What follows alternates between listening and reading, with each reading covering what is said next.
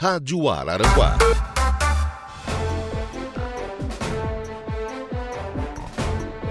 Reforço na área da segurança pública. Hoje vamos conhecer o trabalho do Canov e da Polícia Militar. O auxílio de cães treinados vem trazendo resultados positivos nas operações da P M no extremo sul catarinense.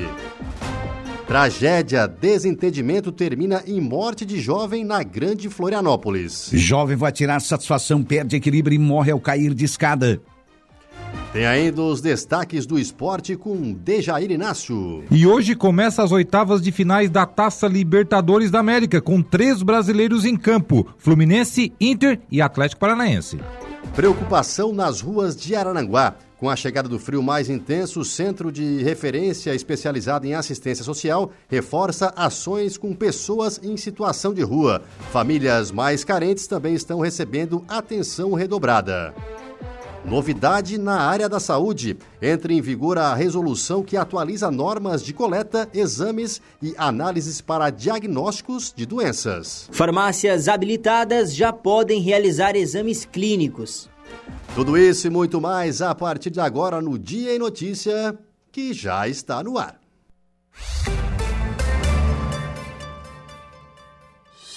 Os fatos que marcaram o dia.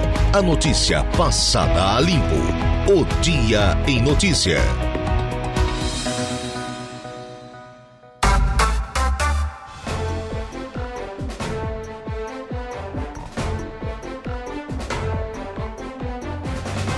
Olá, sejam todos muito bem-vindos. Está no ar mais um programa O Dia em Notícia.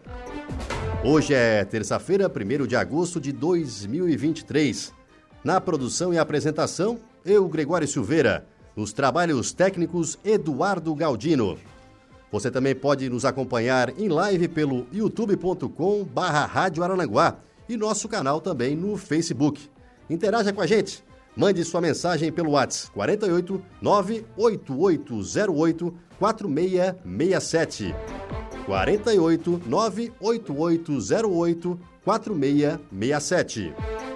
Também fique bem informado em nosso portal de notícias. Dê uma conferida lá, rádio araranguá ponto com ponto br. Nossos convidados estão chegando aqui no estúdio da Rádio Araranguá. Hoje vamos falar de uma ação muito importante, uma operação aí, é, na verdade, com cães que vem acontecendo aqui na região de Araranguá, o Canov. Os profissionais que, que vieram aqui gentilmente no estúdio da, da Rádio Araranguá para conversar conosco, falar um pouquinho mais como é que funciona. Estamos aqui, então, com o Cabo Pimentel e o Cabo Patrício. Boa Quem tarde. Seria o Cabo Pimentel? Boa Cabo tarde, Patrício. Eu sou o Pimentel, meu colega é o Patrício. Patrício. Sejam muito bem-vindos à Rádio obrigado, Araranguá. Obrigado, obrigado por aceitarem o convite aí. Eu gostaria que vocês começassem falando um pouquinho da mudança, até mesmo para vocês, né? É, dessa questão de, de trabalhar agora no Canov, como é que funcionou esse processo de adaptação, esse treinamento, para que as pessoas que estão em casa entendam um pouquinho melhor. Como é que é? Fica à vontade. Vontade. Tá, então, é, eu sou policial há... Sou o Cabo Patrício, já me apresentei. Sou policial há dez anos. Uhum. Em dois mil e quinze, eu entrei no Canil, lá em Criciúma. Comecei certo. A minha atividade com o Canov. Aí, me adaptei, eu fiz o curso de condução Canov, que é um curso que a Polícia Militar disponibiliza para isso. Atuei no Canov em Criciúma até dois mil e dezoito, por aí. Vim trabalhar aqui na região, na Santa, Santa Rosa do Sul, quando eu fui procurado pelo Coronel Ronaldo, que era o comandante certo. Do batalhão na época, no interesse de criar um canil aqui em Araranguá. Tinha essa necessidade, porque o canil de Criciúma, o Canov de Criciúma, ele abrangia toda a região da ANREC e da AMESC.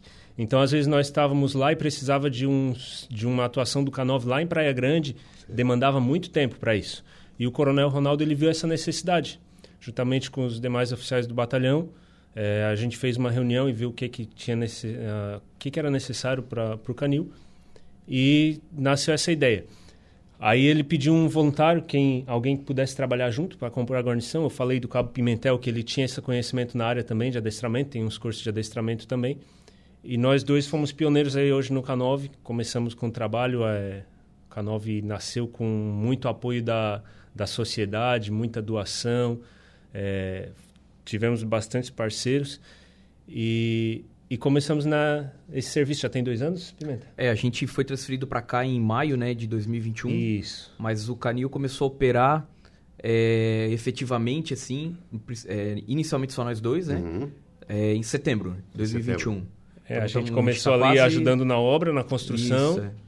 E começamos com um cão, no, com o Thor, que, que foi é o... um cão doado pelo Canil de Mafra. E ele, hoje ele se aposentou. É o cão que a gente trouxe aqui quando...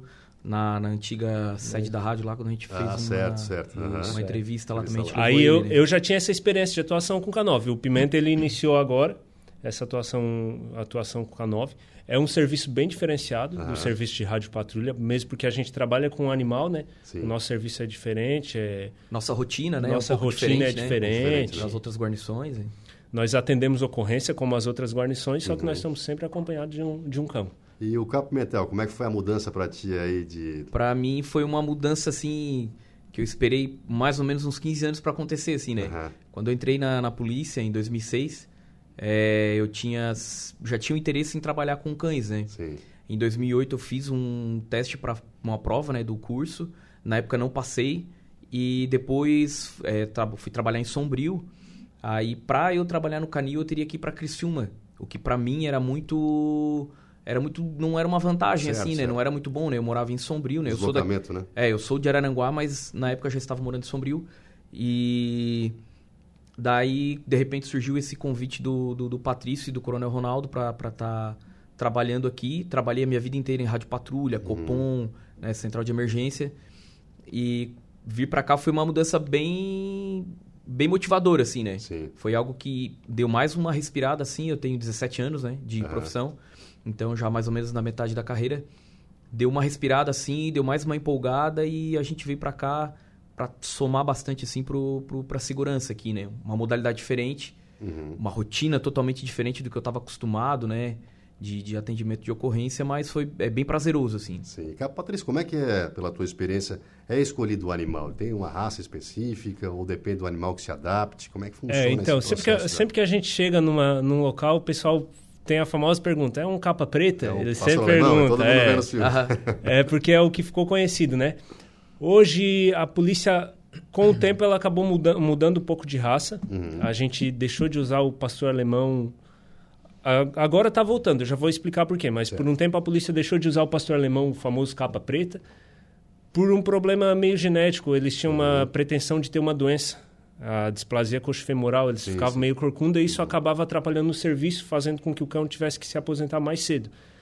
Aí... Questão da agilidade isso, também, né? Ele é um cão isso, mais pesado é. né? do uhum. que a gente usa hoje, né? Demora mais para... Aí, pra seguindo agir. A tendência do que a gente vê internacionalmente, é, Exército Americano, C I Os, é, outros... As polícias, né? Polícias... Internacionais. A raça mais, que estava sendo mais utilizada é o pastor belga de Malinois. Certo. O Malinois. Também uhum. tem o pastor holandês... Tem algumas outras raças, mas essas são as mais utilizadas. Devido à rusticidade do cachorro, ele é um cachorro mais ágil, mais, mais resistente a algumas doenças. É um cachorro que assim, ó, é um pouco mais teimoso para adestrar certo. Ele do que o pastor alemão, só que no momento que ele está adestrado, ele faz o que a gente precisa fazer e acaba que a gente está usando essa. Uhum. Sobre o que eu falei, o pastor alemão, hoje está se... se achou uma linhagem que não tem essa característica. Certo. Então, está sendo empregado de novo o pastor alemão de linha de trabalho, que eles chamam. É um pastor, é um pastor alemão. Ele é, tem a, linha, a pelagem um pouco mais escura.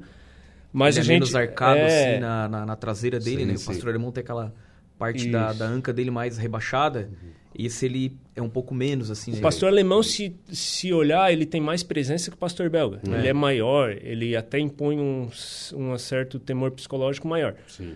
Pelo porte dele. Mas o pastor belga hoje é o que é o mais utilizado. Então, a gente já busca um cão dessa raça. Uhum. Na polícia, a gente tem duas possibilidades. A gente pode pegar o cão filhote certo. E adestrá-lo. Desde o, nós, nós temos hoje no, no canil o Cabo Rodrigo, que é sinotécnico. Uhum. A sino, sinotecnia Operações com Cães é um curso da polícia que habilita para o adestramento. Uhum. Então, ele é o técnico que assina um adestramento. É um embora especialista, a gente, né? É, embora a gente faça o adestramento ali, ele que nos acompanha nisso. Nós somos, eu sou condutor, o Pimentel vai fazer o curso de condução agora, também tem essa, essa habilidade para conduzir. E a gente tem essa capacidade de adestrar, porém os que nós temos hoje foram comprados prontos. Certo. Cães, cães que já compramos adestrados. Também tem algumas empresas no Brasil que vendem cão. Mas pode ser adestrado por uma pessoa e a outra pessoa pegar os comandos e... Sim. É um... Ele tem que se adaptar? É, existe esse, esse período de adaptação, né? Uhum. A gente vai lá na empresa, é uma empresa específica que trabalha com cães de detecção de entorpecentes, tá, né? Uhum. E a gente de... avalia o cão, se ele é um cão que ele vai servir para nossa peculiaridade, né? Certo. Porque a gente atua bastante em favela, uhum, em comunidades onde tem muitos animais, tem cheiro de outros cães e tal. Então a gente avalia tudo isso, traz o cão e ele passa por um tempo de adaptação, né? Uhum. Então ele vai passar por um tempo de criar vínculo com a gente, adaptar os comandos, né, que ele já certo. tinha, né? Então ele não vem cem por cento pronto, ele vem preparado já, né? Uhum. E nesse período daí de adaptação a gente avalia, termina de avaliar, não, beleza, fechou os cães, é, é aquilo, são aquilo que a gente esperava... Pra... Daí a gente fica com eles, né? E como é que funciona a questão do, do, do, do dia a dia do, do, do policial com o cão? Porque ele fica no, no quartel, né? Ou o policial leva ele para casa? Não, é. é a nossa, nossa realidade, nós estávamos conversando com a moça ali da, da recepção, é diferente, por exemplo, do bono do bombeiro. Isso, que mora com... Por quê? É, porque o, o Canov, ele está todo dia na rua. Uhum. Tem demanda para todo dia. O bombeiro não tem demanda todo dia. Isso Sim. é bom, né? Uhum. Não ter, não precisar de um resgate todo dia. Mas a gente tem todo dia demanda, então todo dia o cão tem que estar tá ali. Uhum. Embora fosse o cenário ideal, cada policial ter tem o seu, seu cão, né? que é o ah, chamado binômio, binômio, que é o homem-cão, para a nossa realidade não tem como. Uhum. Então os cães, nós somos, hoje somos em quatro no canil. Cinco, né? Cinco, é. Cinco, cinco com... com o sargento está em curso, né? O sargento está em curso, é. é. Então, cinco. Nós somos em cinco no canil hoje, é, e todos os cinco operam os cães ali, nós somos uhum. em três cães. Então, a gente, o cão fica ali no, no Canov, ali na nossa base. E todo dia a gente tem essa re, rotina de, de fazer uma manutenção com ele, fazer um adestramento Sim. e sair para a rua para patrulhar com o cão. E Dur- existe diferença de ações, por exemplo? Porque a gente vê que muitas vezes é combate ao tráfico de drogas, ele fareja, ele consegue achar. Muitas vezes, sei lá, entrou um bandido da mata, o cachorro uhum. dispara para pegar. Existe uma diferença ou pode ser o mesmo? A gente, a gente trabalha com três cães, né? Uhum. É... Existe a possibilidade de trabalhar com cão de duplo emprego, que é o que fala, né? O cão que vai fazer guarda e proteção certo. e faro de entorpecentes, né? Faro de arma entorpecente. Mas a gente atua hoje com dois cães de faro, que é praticamente é, acho que noventa por cento é. da, da, da nossa atividade é faro de entorpecente uhum. e arma, né? E, e, e munições. Certo. E, mas a gente está sempre com o cão de busca e captura na viatura com a gente. Uhum. Então a gente trabalha, são dois cães de, de faro e um de busca e captura. Precisou, ah, houve uma ocorrência de vulto, um cidadão se, um, um criminoso se embrenhou em área de mata, é, a gente tenta passar o protocolo nosso ali para as guarnições, como é que funciona, né? Uhum. Para isolar a entrada, para a gente poder coletar o odor e tal, e vai efetuar a entrada para para capturar o, o indivíduo, né? A gente tem hoje cem por cento de aproveitamento na, nas buscas, Nossa. né? Aqui, né? As ocorrências que foram necessários usar o cão de... De, de busca e captura, que a gente sabia que, realmente que o criminoso estava na área de mata, uhum. o cão achou, o cão conseguimos efetuar a prisão, é, eram pessoas que haviam cometido crimes graves, né? Uhum. E daí tem os outros dois que fazem a, o faro, que também patrulham com a gente, a gente sai com os dois, na verdade, tá ali, né? Porque se precisar é, utilizar um ou outro... A gente sai, bem. a gente chega ali, faz a manutenção, nossos treinos, né? Assume o serviço... É, faz o que precisa ser feito ali de limpeza, de treino, de atividade física com o cão, uhum. que ele também precisa de atividade física, sim, né? Sim. Pra se man... Imagina caminhar uma hora, às vezes, dentro da mata, né? O é, cão tem que estar tá é. bem, né? Uhum. A gente assume a viatura e vai pra rua, né? Principalmente para dar apoio às guarnições. Em ocorrências, às vezes, uma Maria da Penha, certo. uma ocorrência de roubo, alguma coisa. A gente tá ali para dar apoio, né? Porque a gente tem uma, é uma força a mais. Uhum. Mas a gente tá, vira e mexe... É, soltando o cão em alguns lugares para estar tá, é, procurando drogas, lugares que a gente sabe, né? Uhum. Que pode ser local de tráfico de drogas, para estar tá procurando, né? Mas a nossa atividade principal é, foi, é uma ocorrência de tráfico de drogas em uma residência. Certo. A gente vai lá para fazer a busca com o cão dentro dessa residência, no pátio, né? Uhum. Nas proximidades ali, né? E a gente vê que está dando muito resultado, porque a gente noticia tá. aqui direto da, da, da, da região da Mesca, aqui, o décimo nono especificamente, várias operações... tanto de, de, de prisão, né? Uhum. Quanto da, da questão do combate ao tráfico de drogas. Uhum. O empenho do cão é muito importante, até mesmo para salvaguardar a segurança do policial em, em determinados momentos, né? É. Sim, o cão, ele intimida bastante, né? O Sim. cão de guarda, principalmente, é, ele tem um poder psicológico muito grande, né? Uhum. Em eventos e em situações de grande vulto, assim, é porque a pessoa instintivamente sabe que o cão ele não vai hesitar em morder, sim, se precisar, né? Uhum. Em uma situação ele não vai hesitar em, em atacar, né? Enquanto ele sabe que o, o policial, a gente é mente, né? A gente pensa mais, né? Sim, a gente não sim. age só por instinto, uhum, né? Eu vou pensar na consequência do meu ato, né? O cão não, o cão, ele sabe, oh, se eu brincar aqui, eu vou levar uma mordida, né? É, ele solta o cão e, e ele respeita muito o comando, né? Ele fica Respeita. ali parado, porque muitas vezes a gente vê em operações assim, os cães sentados do lado do policial ali, aguardando só o comando, mesmo uhum. que esteja o... É, eles são, são bem treinados, são bem obedientes, só a gente não pode desconsiderar o fato de que é um animal. Claro, é instinto, e, né? É, animal. E, e sendo um animal, nós temos que ter todo cuidado. Uhum. Pode acontecer de Acidente, alguma coisa, né? é, de alguma coisa é, fazer o cachorro estranhar e ele, ele atacar. A gente treina o, o abortar-ataque, a gente uhum. treina muito. Só que nós, do Canov, nós temos a ciência que trabalhamos com animal. Certo, certo. E, e a gente tem que estar preparado para algum, algumas, alguns incidentes que uhum. acontecem. Aqui em Araranguá não aconteceu nada ainda.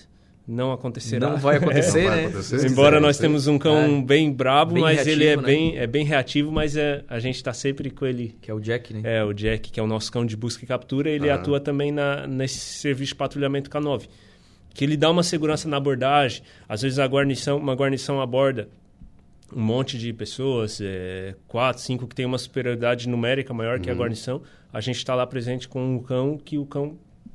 Tem um cão sentado ali atrás dos abordados, eles já, já agem de forma diferente. A já é... A presença, então, temos essa, esse, esse apoio no, no serviço. E vamos falar um pouquinho também, porque não é fácil, né? O pessoal acha que não, simplesmente o policial militar ia ali e, e, e participar uhum. do Canov. Vocês fizeram, tentou fazer, tu falou algumas Isso, vezes, é? né? Tentou fazer, não, não passou, claro, é, tentou outras vezes. E realmente é importante esse tipo de treinamento e, e muda a realidade do, do, do policial, é. né? A polícia militar, assim, a polícia militar tem muitas áreas para atuar, uhum. para todos os, os gostos. E o Canov é mais uma área. Só que, assim, é uma área é que o pessoal acha que é... Ah, eu gosto de cachorro, Sim, então eu quero ir para o Canov. É, é. Todo mundo Só que hoje todo cachorro, mundo gosta né? de cachorro, é, né? É Só que é um nível, gosto, é um nível né? diferente do gostar de cachorro, uhum. o Canov. É, a gente está diariamente limpando as necessidades do cachorro, Sim. a gente está... O pessoal que entra na nossa viatura percebe o cheiro, nossa viatura, é roupa suja de pelo e tal. E trabalhar no Canov, além de, disso, demanda, demanda de, uma, de um foco diferenciado, de uma ação diferenciada, um comportamento diferenciado. Uhum. E a gente passa por um treinamento, como todo, como todo curso da Polícia Militar, é um treinamento exaustivo que expõe nós ao nosso limite, que é a nossa realidade da Polícia Militar, né? Uhum. No Canov não é diferente, a gente faz esse passo por esse treinamento. Hoje tem, eu tenho treinamento de condução, o curso de condutor Canov. O Cabo Rodrigo, ele tem o um curso... Cabo Rodrigo, acho que tem todos os cursos. É, o do... Rodrigo tem o, o... Só não tem o condução é, que ele Ele tem o curso de operações época, né? é. com cães, que é um uhum. curso que abrange tudo. Que é o principal, é, né? É, o principal do Canov hoje. É um curso que tem em torno de três, quatro meses de duração. Isso, né? é. Uhum. setenta, noventa dias. É, né? Certo. Ele tem também o um curso de... de... Condutor de cão de faro, é, né? Condutor de... Vai de especializando de busca, é, isso, é. Captura e, se não me engano, pra, patrulha urbana, né? Eu isso, acho que ele tem é. também, né?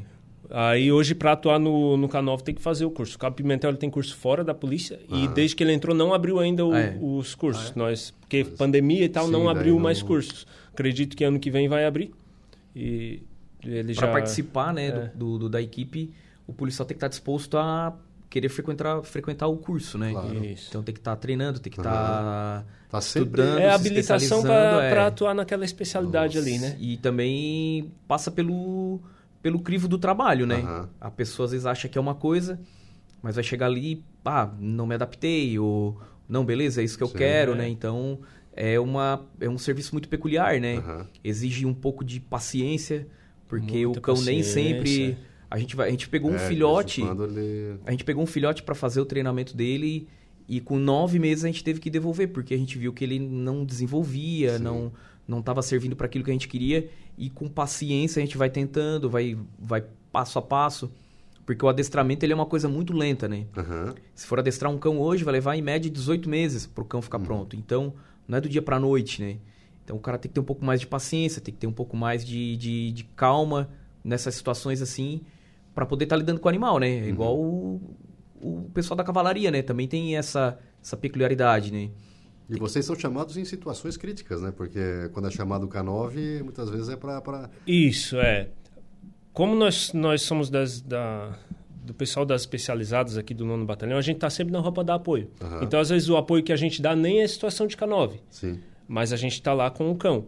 É, só que, assim, ocorrência de faro, a gente sempre é chamado. A guarnição de rádio patrulha foi lá na, na casa, fez a prisão por tráfico de drogas, né? Achou já a droga, quer saber, não, se tem mais, uhum. alguma coisa na casa. Chamou o Canova. Nós tivemos no último serviço de dia lá na Praia Grande, né? Na Praia Grande. Na Praia Grande, o Argo achou... São João, né? São João do Sul. São João do Sul, isso. É, o Argo achou, achou droga enterrada próximo a um, a um coqueiro. É, a gente vai lá. Nessa situação de faro... Quando a gente chega, geralmente a, a situação está mais, mais tranquila. tranquila né? Por quê? Porque já tinha uma, uma, já tinha uma guarnição lá. Já, já resolveu, já, algo, já resolveu, já tomou a segurança do local e tal. Uhum. Então, quando a gente, quando a gente chega, está mais tranquilo. Já a situação de busca e captura, não. Nós estamos na, na iminência de, de alguém no mato que talvez esteja armado, geralmente está armado.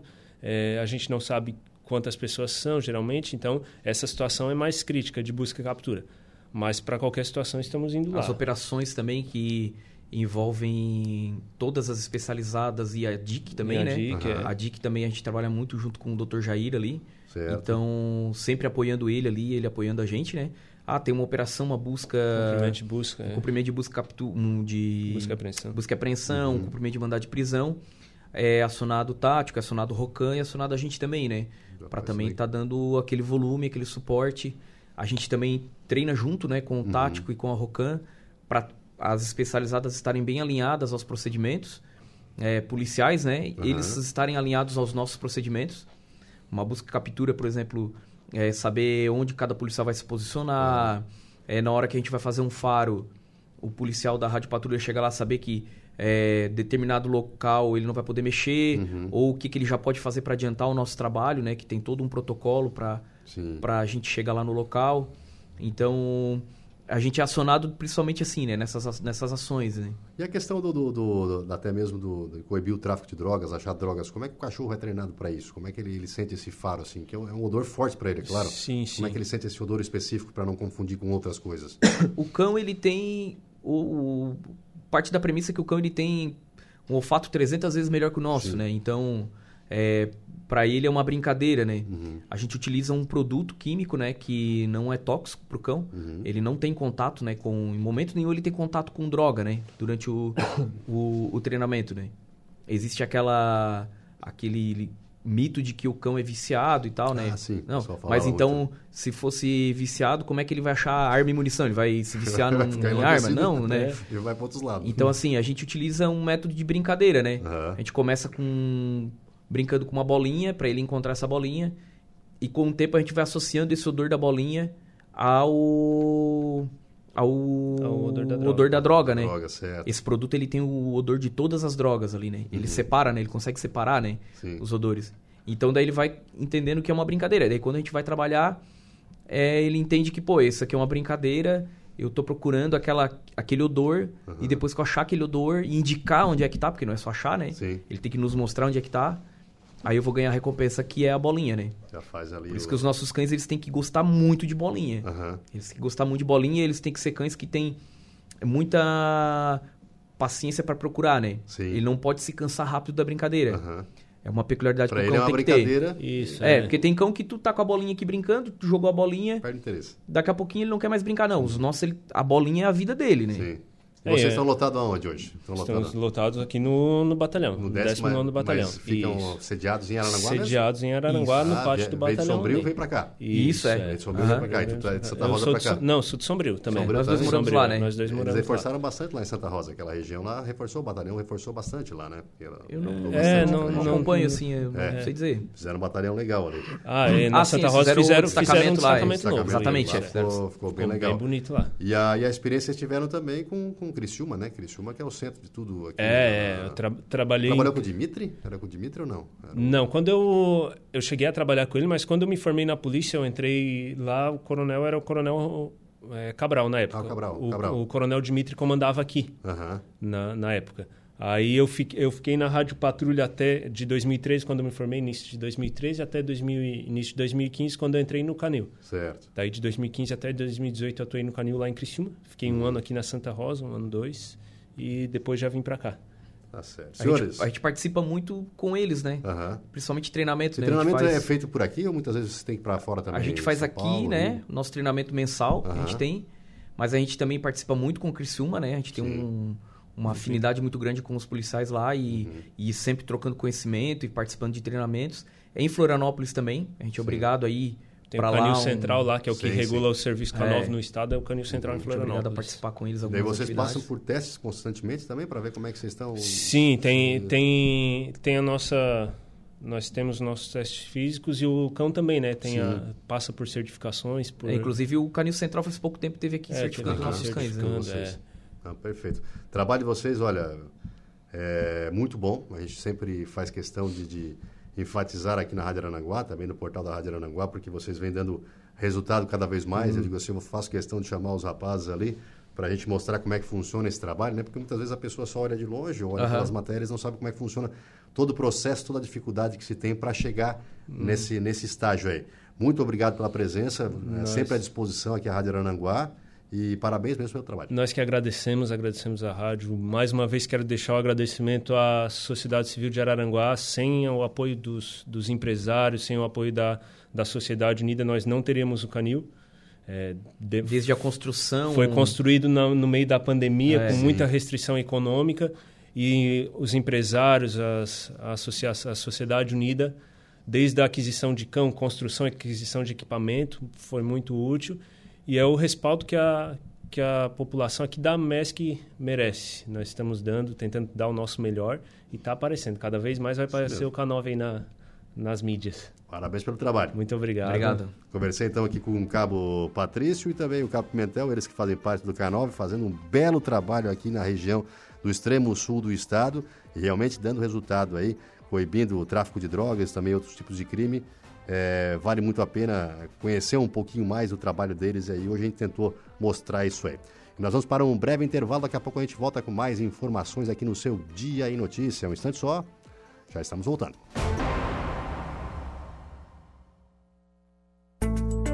Previsão do tempo. Oferecimento. Faça já sua matrícula. Chame no WhatsApp nove nove nove, um cinco zero, quatro três três. Graduação Multi-Unesc. Cada dia uma nova experiência. Laboratório Rafael. Lojas Benoit. Bife e materiais de construção. E Estruturaço Loja de Drywall. No Distrito Industrial em Araranguá.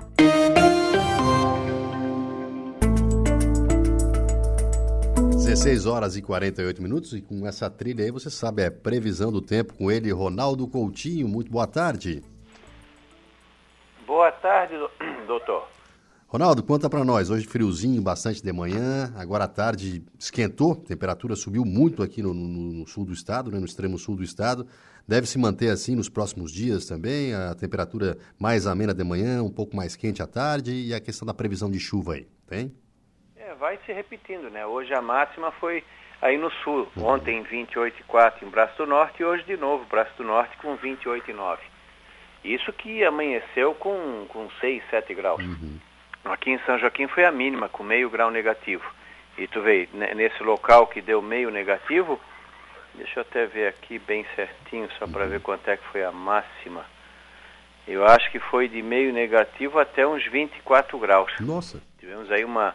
uma oscilação de temperatura bem, bem acentuada por causa do quê? Do ar muito seco. Uhum. Aí faz com que a temperatura oscile bastante nesse sentido. E em todo o estado está assim, de manhã cedo frio e de tarde esquenta e de noite e volta a esfriar. E vai manter esse panorama também nessa quarta-feira, frio de manhã e esquenta de tarde. Ó, meio negativo a mínima e vinte e quatro vírgula dois a máxima. E mantém a tendência de tempo bom amanhã, quarta, quinta, sexta e fim de semana. Ele até tem uma nebulosidade mais acentuada na quinta, sexta e sábado, mas a chance de chuva é bem pequena. Mas é variação de nuvens. Não tão quente na quinta, mas quente na sexta, não tão quente no sábado, frio de manhã no domingo e calor à tarde. Chuva, chuva mesmo, está indicando ali na segunda, tarde, noite e terça, com a chegada de uma frente fria, mudando o padrão. Uhum. Da Climatéia, Ronaldo Coutinho. Tá certo, meu amigo. Obrigado pelas informações. Bom descanso aí. Igualmente. Tchau. Agra...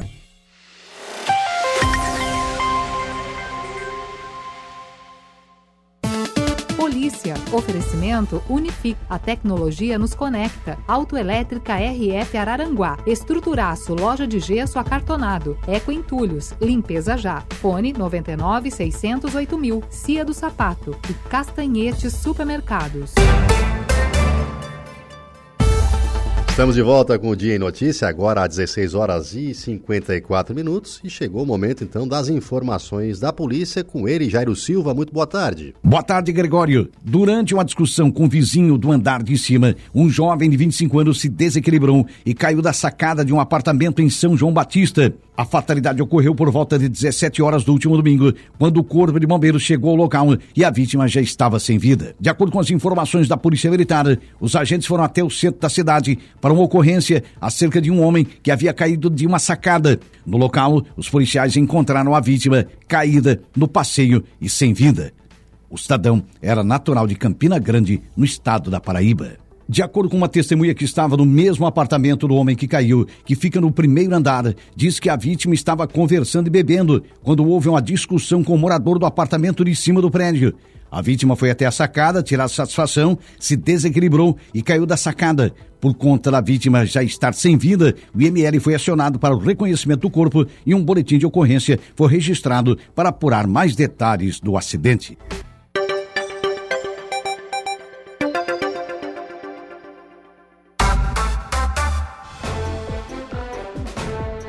dezesseis horas e cinquenta e sete minutos, de volta com o seu Dia em Notícia. E olha, no Angelone Araranguá, todo dia a dia. Quem faz conta faz feira no Angelone e não escolhe o dia, porque lá todo dia é dia. Quem economiza pra valer passa no açougue do Angelone. E sem escolher o dia, porque na feira, no açougue e em todos os corredores, você encontra o melhor preço na gôndola e as ofertas mais imbatíveis da região. Baixe o app e abasteça. E dando sequência, então, no nosso Dia em Notícia, Diego Macan, novamente, muito boa tarde. Boa tarde, Gregório. Qual o seu destaque agora do Notícia da Hora? Farmácias habilitadas já podem realizar exames clínicos. Opa, ótima notícia. Notícia da Hora com Diego Macan. Notícia da Hora. Oferecimento Giasse Supermercados, Laboratório Bioanálises, Rodrigues Ótica e Joalheria, Mercosul Toyota e Bistrô e Cafeteria, Hotel Morro dos Conventos. A resolução que atualizou as normas de coleta, exames e análises para o diagnóstico de doenças entrou em vigor nesta terça-feira. Entre as mudanças está a autorização dada às farmácias e consultórios isolados para a realização de exames clínicos em etapa única, com caráter de triagem. Até agora, as farmácias só eram autorizadas a realizar testes da covid dezenove e glicemia. Com a mudança, a lista de exames clínicos para triagem passa de mais de quarenta tipos, como a do antígeno N S um para a triagem da dengue. Segundo o diretor executivo da Associação Brasileira de Redes de Farmácias e Drogarias, Abrafarma, Sérgio Mena Barreto, a nova resolução posiciona as farmácias como porta de entrada do sistema de saúde do país. Atualmente, a instituição já contabiliza a existência de mais de seis mil salas configuradas para assistência farmacêutica. Eu sou o Diego Macan e esse foi o Notícia da Hora. Agora são cinco horas e dez minutos. Vamos agora ao Falando em Obras com a AESC. Falando em Obras com a AESC. Apoio Mútua Caixa de Assistência dos Profissionais do CREA Santa Catarina. E hoje nós vamos falar aqui no Falando em Obras com a AESC de tintas. É isso mesmo, você, para escolher uma tinta boa para pintar a sua casa, sabe como fazer, sabe como escolher essa tinta. Eu, particularmente, não sei, mas eu procuro aqueles profissionais que realmente saibam, né? E está conosco aqui o Edson Maciel Pereira, ele que é empresário e que conhece muito bem, é representante da, da linha Sherwin Williams, né? Seja bem-vindo, muito boa tarde. Obrigado, Gregório. Conta pra mim um pouquinho da tua história aí, porque assim, a gente já teve a oportunidade de conversar um pouquinho antes, e eu também te conheci há um tempo também, e a tua batalha aí pra... buscar esse mercado, as tintas e tudo mais. Você foi para os Estados Unidos, se especializou. Conta um pouquinho da tua história para a gente começar esse bate-papo. Certo. Obrigado, cumprimentar todos que estão nos escutando aí. É, então, a gente já tem uma experiência aí há vinte e três anos no ramo. Uh, tive o privilégio, né, de, de, de aprender bastante coisa lá fora. E a gente trouxe aqui para a nossa região para a gente poder estar tá, tá atuando aí também. Então, a gente trabalha com a marca Sherwin Williams, né? Uhum. Que hoje é, ela é a maior empresa, a indústria de tintas do mundo, uhum. a nível global, é, e a mais antiga. Ela já existe há cento e setenta anos. Certo. E se fosse defender a Sherwin Williams assim, das demais tintas, qual o diferencial dela? O que, que tu pode trazer para o público aí que está nos ouvindo nesse momento? Vamos lá. É, por ser uma, uma indústria muito antiga, então ela tem história, né? Ela não é de hoje. E alguns pontos assim que a tornam é, diferente, uh, bem, bem interessante isso aí. É, existe uma linha, para a gente ter ideia, que há um tempo atrás ela era voltada para hospitais, para a área de saúde, para a indústria de alimentos, né? Uhum. E hoje, pelo fato da gente ter essa loja aqui em Araranguá, eu costumo dizer que Araranguá ganhou muito com essa vinda da loja da Sherwin Williams, porque a Sherwin Williams ela tem um, ela sempre teve um precinho mais alto e hoje ela é uma loja ProMaster, ela é exclusiva Sherwin Williams. Então o produto ele vem da fábrica e ele tem muito custo-benefício. E essa linha que eu, que eu ia comentar, a BioProtect, ela é muito diferenciada. Uhum. A gente teve aí a pandemia há pouco tempo atrás, né? É, final de dois mil e dezenove, dois mil e vinte, dois mil e vinte e um. É, o coronavírus, né? Que levou pânico aí para muita gente. A Sherwin Williams desenvolveu um produto que até então era usado na linha hospitalar, na área da saúde, e hoje ela está sendo usada nas residências. Uhum. Ele é um produto que ele, ele, ele, ele deixa inerte o vírus, ele mata o vírus do Covid, chikungunya, zika vírus. Olha só a tecnologia que tem nessa, nessa tinta, nesse uhum. produto, né? Então, é, é a história que a empresa tem, né? E, e tem linhas específicas, Edson, aí também para pintura de prédio, residência. Como é que a pessoa escolhe esse tipo de produto? Tem, tem. E, e uau, é uma linha muito ampla. A Sherwin Williams, né, por ser muito antiga, ela tem vários nichos. Tem a, a linha automotiva, uhum. a Lazzuril, que é uma... Eu, eu sou suspeito em falar, mas seria a maior tinta automotiva hoje a nível nacional. Certo. É Sherwin Williams, Lazzuril. Ela tem uma linha industrial diferenciada. É, quem, a nossa região aqui, no Vale do Araranguá, tem muita indústria de polvilho, né?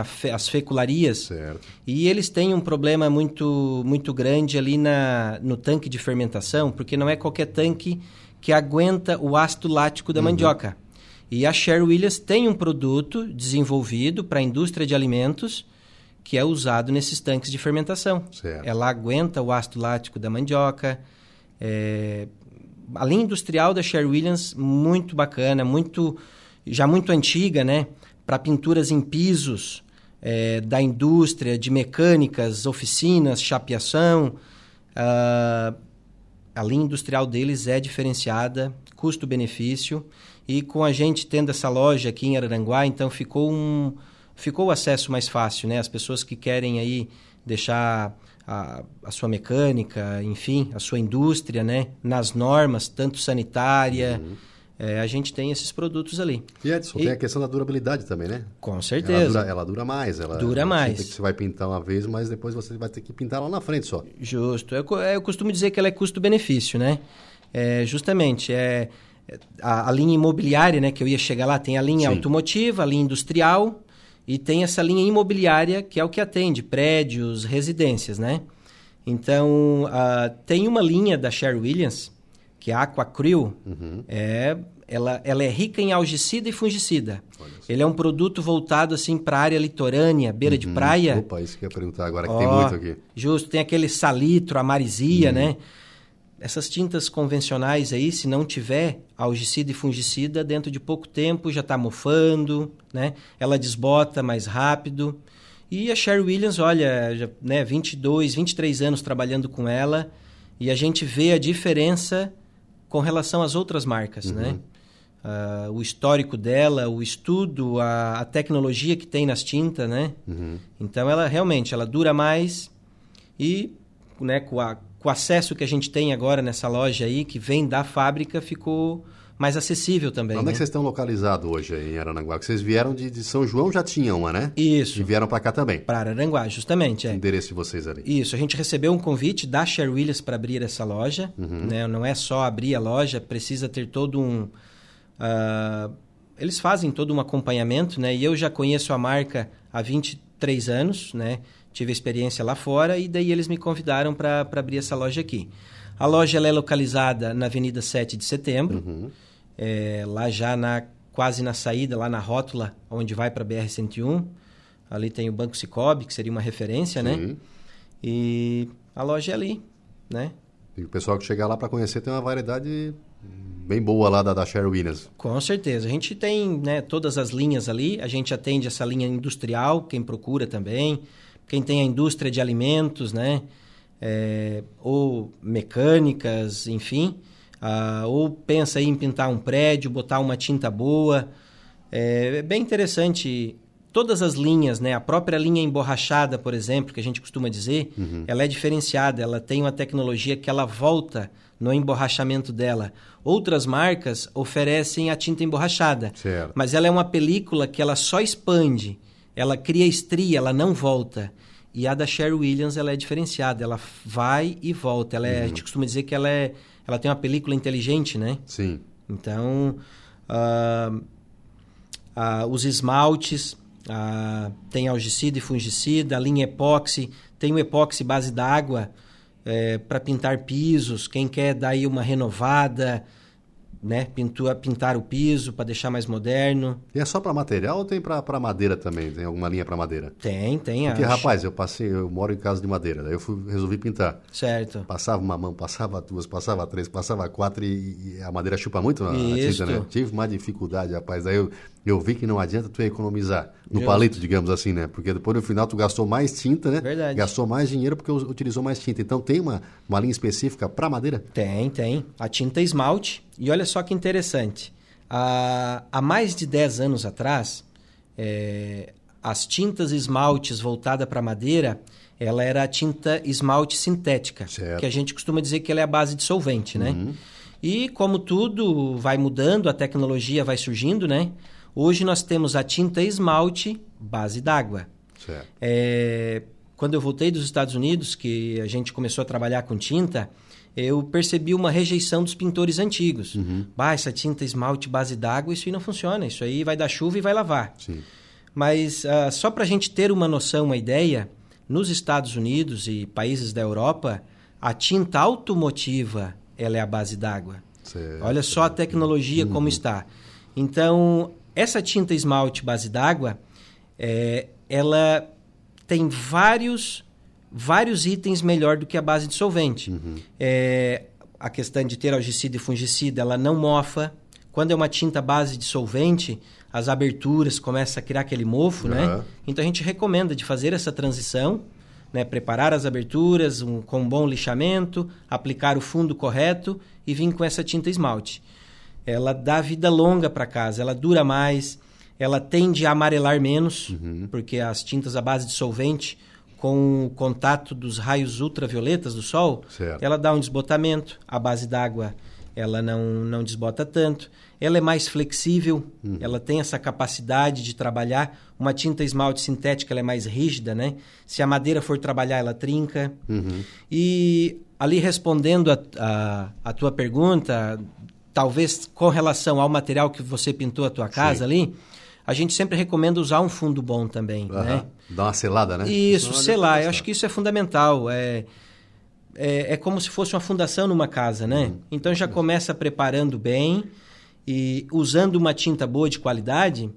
é onde você vai ter ali uma durabilidade bem maior também, né? E Edson, tu aprendeu muito no exterior, né? Conta um pouquinho da tua história aí. Como é que foi? Tu foi para os Estados Unidos, isso. morou um tempo lá, aprendeu... aí conhecendo também com os grandes também, porque os Estados Unidos, a tecnologia deles, a gente não Correto. tem... como tirar, né, essa, essa especialidade deles, e aos pouquinhos tu foi conhecendo e resolveu trazer para cá, porque tu gostou do produto lá. Justo. Como é que foi a tua história lá nos Estados Unidos? Então, é, morei treze anos lá, né, eu fui para estudar, E o meu primeiro trabalho já foi no ramo de pintura. Uhum. Né? Os Estados Unidos, ele, ele tem uma demanda grande pela mão de obra, né? Ele necessita, é um país bem populoso. E então, o meu começo lá foi na mão de obra. Eu aprendi muito lá, fiz alguns cursos, né? E algo interessante das tintas, comparando as tintas lá nos Estados Unidos, aqui no Brasil. Uhum. Uh, a tinta nos Estados Unidos, como na Europa, ela é desenvolvida regional. A parte ah. que é muito fria, ela é uma tinta voltada para o frio. A tinta no deserto, onde eu morei na Califórnia, ela é feita para durar. Lá eles costumam dizer que a garantia da tinta é lifetime warranty. Uhum. É uma garantia de vida. Sim. Isso aí a gente costuma falar que é um ciclo, é vinte e cinco, trinta anos. Poxa. Olha só. Ah, só que aqui no Brasil não pode fazer isso, não uhum. tem como. Por quê? Isso é, é cultura. A, a tinta no Brasil ela não é feita regional. Uhum. Nós temos aqui no sul uma região é, que ela é fria no inverno, né? O nosso clima ele é tropical, no verão ele é quente, uhum. ele é úmido, diferente do Nordeste. Então, só que no Brasil, as, as indústrias, as grandes marcas, elas estão ali no, no eixo, no Sudeste, São Paulo, Sim. Rio de Janeiro. E ela é feita para atender o Brasil todo. Uhum. Então, olha só... Ela é a, a mesma tinta que vem aqui para o sul, Porto Alegre, né, região aqui no sul, Araranguá, é a mesma que está indo lá para o Nordeste, vai para o Sudeste, vai para o Oeste. Uhum. Então, ela, ela não dura como as americanas Sim. vai durar, porque ela é voltada, ela é, ela é desenvolvida, produzida para determinada região, né? Uhum. Então, aonde faz com que tenha uma durabilidade maior nas tintas lá.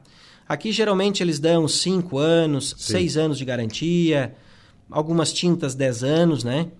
E o que... Eu, eu conheci a Sherwin Williams lá nos Estados Unidos, então, quando eu cheguei aqui, eu, eu já fui em busca dela, certo, porque certo. eu já conhecia. E aqui, daí, a gente vai descobrindo e realmente ela é uma tinta de ponta, né? Uhum. Eu sou suspeito em falar, mas, na minha opinião, é a melhor tinta, né? Uma cobertura diferenciada, durabilidade, o rendimento dela. A tinta emborrachada tem essa... Essa película inteligente que ela volta, ela não só expande, mas ela comprime junto, ela Sim, volta. Ela trabalha, né? Conforme ela... ela... Isso, ela trabalha. E a Sherwin Williams tem esse...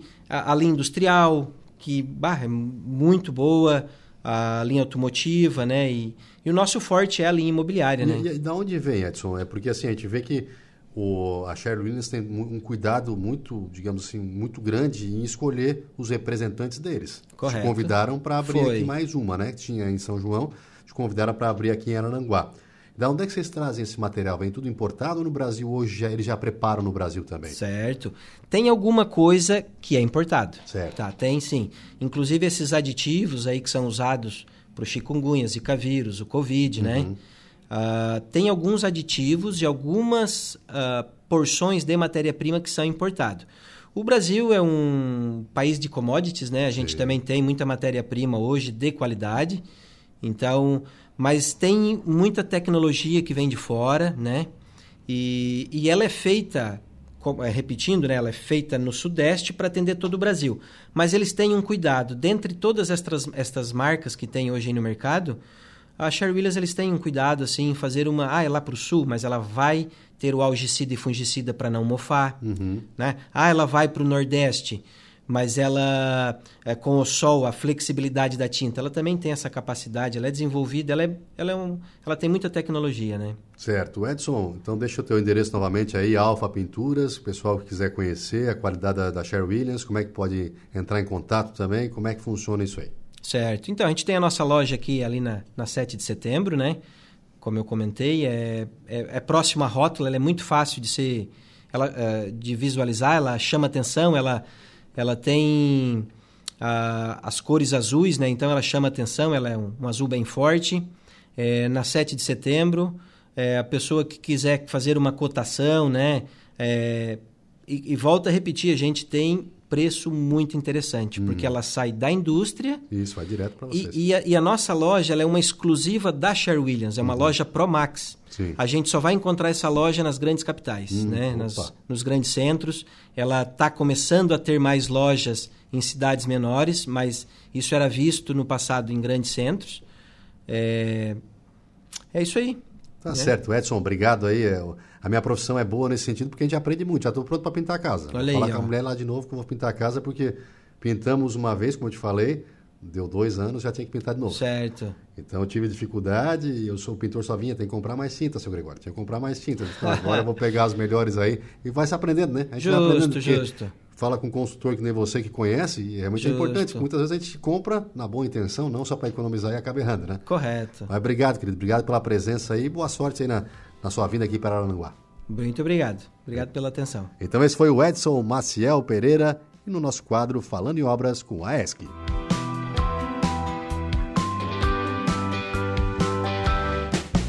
Todas as terças, às dezessete horas, acompanhe aqui na Rádio Araranguá o quadro Falando em Obras com a U N E S C. Construções, reformas, ampliações, novidades na área. Sugira seu tema no zap três cinco dois dois, três sete nove sete. Falando em Obras com a U N E S C. Apoio Mútua Caixa de Assistência dos Profissionais do CREA.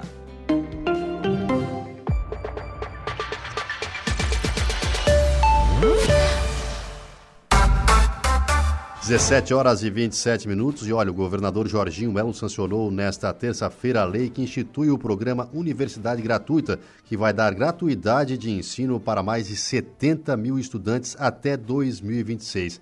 E no discurso emocionado dele, era uma, uma, uma bandeira política dele, ele conseguiu implantar isso com apoio também da Assembleia Legislativa, fazendo alguns ajustes.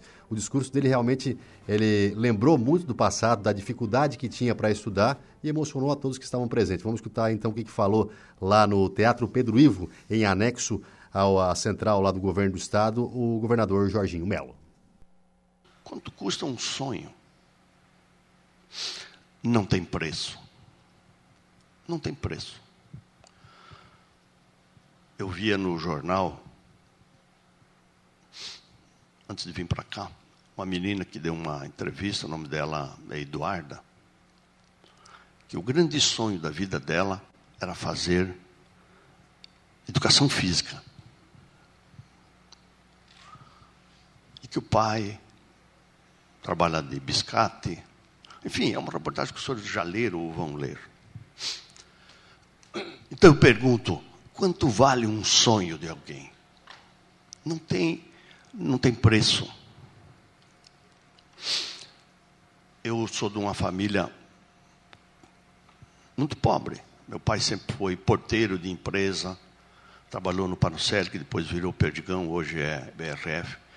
Abria o portão para os carros entrar.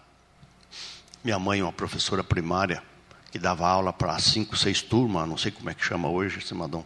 Tudo misturado, assim, os alunos tudo numa sala só, não sei como é que aprendiam. Sete irmãos, dificuldade toda hora, mas nunca perdendo a esperança e todo mundo tendo sonho. E eu não, não acredito em nada que não seja através da educação. Eu não acredito em nada da oportunidade de abrir uma grande avenida na vida de cada um. Os pais, coitados, sempre é a mesma ladainha. Quero dar uma instrução para o meu filho, porque isso ele não coloca fora. Eu quero garantir o futuro dele. Então, Santa Catarina vai dar o exemplo para o Brasil, para o Brasil, de ter coragem de fazer esse investimento em educação, pagar a conta para os alunos estudar no C P F deles. Nós não estamos dando dinheiro para as universidades, nós estamos pagando o C P F que vai estar lá matriculado e estudando.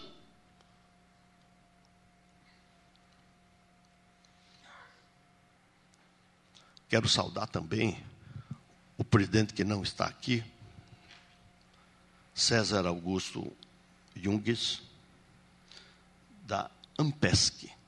Deveria estar,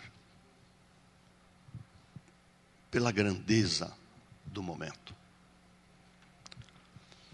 Tenho certeza que eles também, as universidades privadas, que vão levar vinte e cinco por cento, Eles tinham dez. A vida toda. Foi para vinte. A Assembleia entendeu que era vinte e cinco. Ninguém pode, ninguém deve fazer guerra de aluno. Porque aqui, porque lá. Porque nós estamos pagando o C P F do aluno. E o aluno vai fazer vestibular aonde ele quiser. Ele vai cursar aonde ele quiser.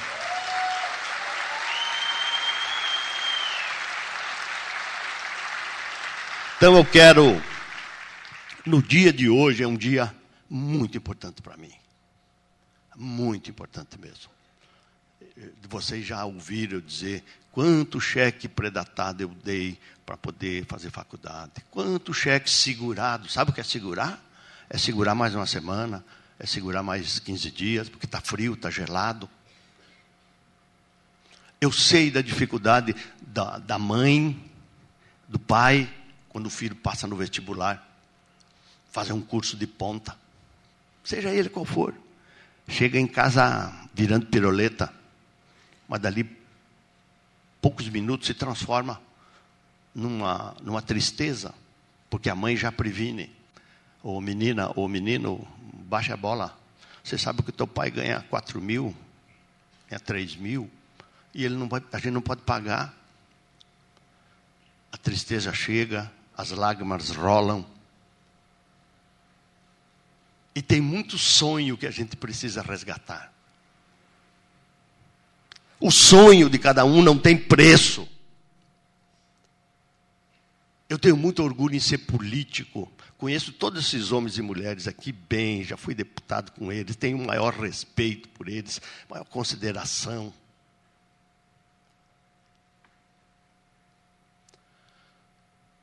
Sempre tive um sonho de ser governador.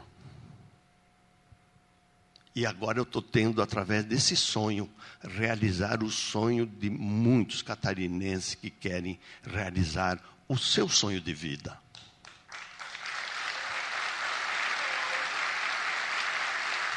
Quero dar a melhor condição para a educação de Santa Catarina. O professor Simadon sabe disso, a gente fala todo santo dia. Nós temos que trabalhar muito. O governo tem que trabalhar muito, porque nós temos compromisso com a sociedade. Tudo passa por dinheiro, mas é uma questão de fazer a opção. O Cleveson sempre diz... Vamos colocar de pé a ideia, pois dinheiro a gente ajeita. Então, eu estou muito feliz, acreditem, do fundo do coração. É um dia muito importante na minha vida. Eu estou dando a oportunidade para aquela a filha do Tranquilo Sol, de a neta do Tranquilo Sol, de lá de Ervaldo Oeste, que queria vender um, um, um lotezinho que eles tinham, para pagar a faculdade lá na UNOESC, no primeiro semestre. Se eu garantia de verdade, quando eu era senador isso, quando eu era deputado federal, deputado estadual, e todos esses homens e mulheres passam por isso, em todas as viagens que eles fazem, chega alguém que quer, fazer, que quer dar uma palavrinha, e aí pede. Eles me procuraram e disseram o seguinte: Jorginho, levaram o vô junto que está vivo. Tranquilo, Soldi. A menina é, é Cássia. O pai pediu licença para ir do serviço, para falar comigo lá em Erval, numa, numa viagem que eu estava passando. Jorginho, se você garantir que no segundo semestre arruma a bolsa, a gente vende o lote por sessenta mil e a gente aguenta seis meses pagar a faculdade lá na UNOESC. Tem que pagar a matrícula e mais a... Eu, como nunca enganei ninguém, procuro falar a verdade verdadeira, ser reto, sincero, até demais. Eu disse, eu não tenho condições de garantir. As lágrimas pulavam daquela menina. Mas eu tinha que ser sincero. Como é que eu ia deixar ele vender um terreninho para tentar pagar? Depois, e daí como é que faz? Pedir para o Simadon, bolsa de medicina não dá para dar. Uma bolsa de medicina, ele dava cinquenta de outro curso, um percentual. Então eu quero dizer para vocês do fundo do coração, obrigado, obrigado, meu Deus, por essa grande oportunidade de eu estar podendo sancionar essa lei na presença de, do, da Assembleia Legislativa de Santa Catarina, dos alunos de Santa Catarina, dos estudantes de Santa Catarina, para que a gente consiga, para que a gente consiga fazer desse Estado, para que a gente consiga fazer desse Estado um Estado cada vez melhor, vencedor, um Estado que orgulha o Brasil, um Estado de homens e mulheres que nunca se entregam, um Estado de bons exemplos. Então esse é o governador Jorginho Mello aí falando sobre esse projeto importante, o programa Universidade Gratuita, que foi modificado então com o auxílio da Assembleia Legislativa, sendo é, assinado hoje, sancionado hoje então pelo Executivo, e que vai dar gratuidade de ensino a mais de setenta mil estudantes até dois mil e vinte e seis. Realmente muito importante, como eu falei antes, uma bandeira do governador que ele conseguiu implantar, assim como a saúde, que ele falou, aquela questão de zerar filas, ele está conseguindo também, através do auxílio da Carmen Zanotto, a secretária estadual de saúde, e agora implantando esse projeto importante para os estudantes aí de Santa Catarina, para que tenham acesso à universidade. E as falas dele realmente emocionaram, porque ele falou lá de, de trás, né, sobre é, o, pai, o, o pai dele, sobre a mãe dele, sobre a questão dos sete irmãos, né? Então realmente vamos, ver, vamos esperar que esse... dê muito resultado, esse Universidade Gratuita aí, porque realmente é marcando história, marcando história realmente. E agora vamos para um breve intervalo, na sequência a gente volta com o esporte, com ele, Dejair Inácio. É um instante só, a gente já volta. sete horas e quarenta e seis minutos e chegou o momento do nosso Momento Esportivo. Momento Esportivo. Oferecimento De Pascoal Araranguá, F três M, o Lojão Materiais de Construção, Mecânica Silmar, Roberto Despachante e Casa das Baterias. Dejair Inácio, seja muito bem-vindo. Boa tarde, tudo bem? Gregório Vascaíno Silveira. É, ele adotou, hoje eu estava escutando meio-dia também, assim, o Jair encerrando o programa, era assim, é o Gregório Vascaíno, né? Vascaíno, né? Eu digo, é, mas o teu Inter tá... tá o homem tá da indo. Cruz de Malta. É verdade, daqui a pouco a gente fala do teu Inter. Sabia que eu já usei camisa do Vasco uma vez? Ah, então... Nos anos noventa eu era admirador do Vasco, o Vasco era meu segundo time naquela ocasião. É? É. Rapaz, sofrer em dose dupla não dá, né? Tinha uma dez do Edmundo na época. Tá, me conta o negócio aí, Criciúma apresenta o Barreto. Apresentou o Barreto, voltando, né? É, voltando ao Tigre, o Barreto, que saiu em dois mil e dezoito, na época foi para o Fluminense, depois uhum. rodou aí o Brasil, estava no futebol belga, onde nesta temporada ele atuou em vinte e dois jogos e conseguiu um acesso lá da segunda para a primeira divisão Opa. do futebol da Bélgica, então volta agora o futebol brasileiro, volta às origens, volta aí para o Criciúma Esporte Clube, o volante Barreto, que lá estava atuando já como meia, viu? Sim. Estava atuando mais, um pouco Sabe mais a idade, avançado. A idade dele, com quantos anos ele está hoje? O Barreto está com trinta anos. trinta anos. trinta anos, é. Boa idade, ótimo, é, ótimo. Idade boa, uma idade madura, digamos uhum. assim, né? Quem está por aqui também é o Neilton, né? Opa. Esse tem vinte e nove anos, não foi ainda oficialmente apresentado, mas já foi anunciado como reforço, já está inclusive treinando, né? O Neilton, que passou por vários clubes, enfim... Inclusive no Vasco, né? Sim, sim, no, sim. No, começou bem ali conhecido no, no Santos, jogador, bem conhecido já. Rodou por vários clubes aí do futebol brasileiro. O, é, Neilton e Barreto, esses aí os reforços para essa segunda parte aí da Série B do Campeonato Brasileiro. Todas as equipes estão se reforçando porque estão vendo que a Série B está difícil. O ano passado foi difícil, é difícil foi. Né? Só que esse ano está mais disputada, porque envolve Bom. cerca de dez clubes. É. Dez clubes hoje a gente veja que vão disputar o acesso entre uhum. as quatro para o ano que vem. Então o Criciúma tem, digamos, atualmente esses dois reforços que eu não sei se vão fazer diferença. O Neilton Sim. estava parado, uhum. praticamente, estava sem contrato há um bom tempo. O, o Barreto é um jogador de, de defesa, certo. de volante, onde tem uma posição que o Criciúma tem mais ou menos uns tem, tem, volantes. Ali, ali, ali eu acho bom, acho aquele sistema bom do Criciúma ali. Aí de meio para frente que é complicado, tem o Marquinhos Gabriel, uhum. D M. Sim. Outro que está no departamento médico e parece que não volta mais. Faz mais de um mês que é. está lá. O Éder Citadinho. Pois é, o Éder, rapaz. Aí o Felipe Liseu, Viseu, aliás, está suspenso. Já volta no jogo de amanhã contra a Ponte. Sim. Mas é complicado. O Rodrigo não jogou a última partida. Foi um buraco na defesa do Criciúma. Uhum. Então o Criciúma tem que ver essa questão. Se não contratar para esses setores de frente, principalmente de zaga...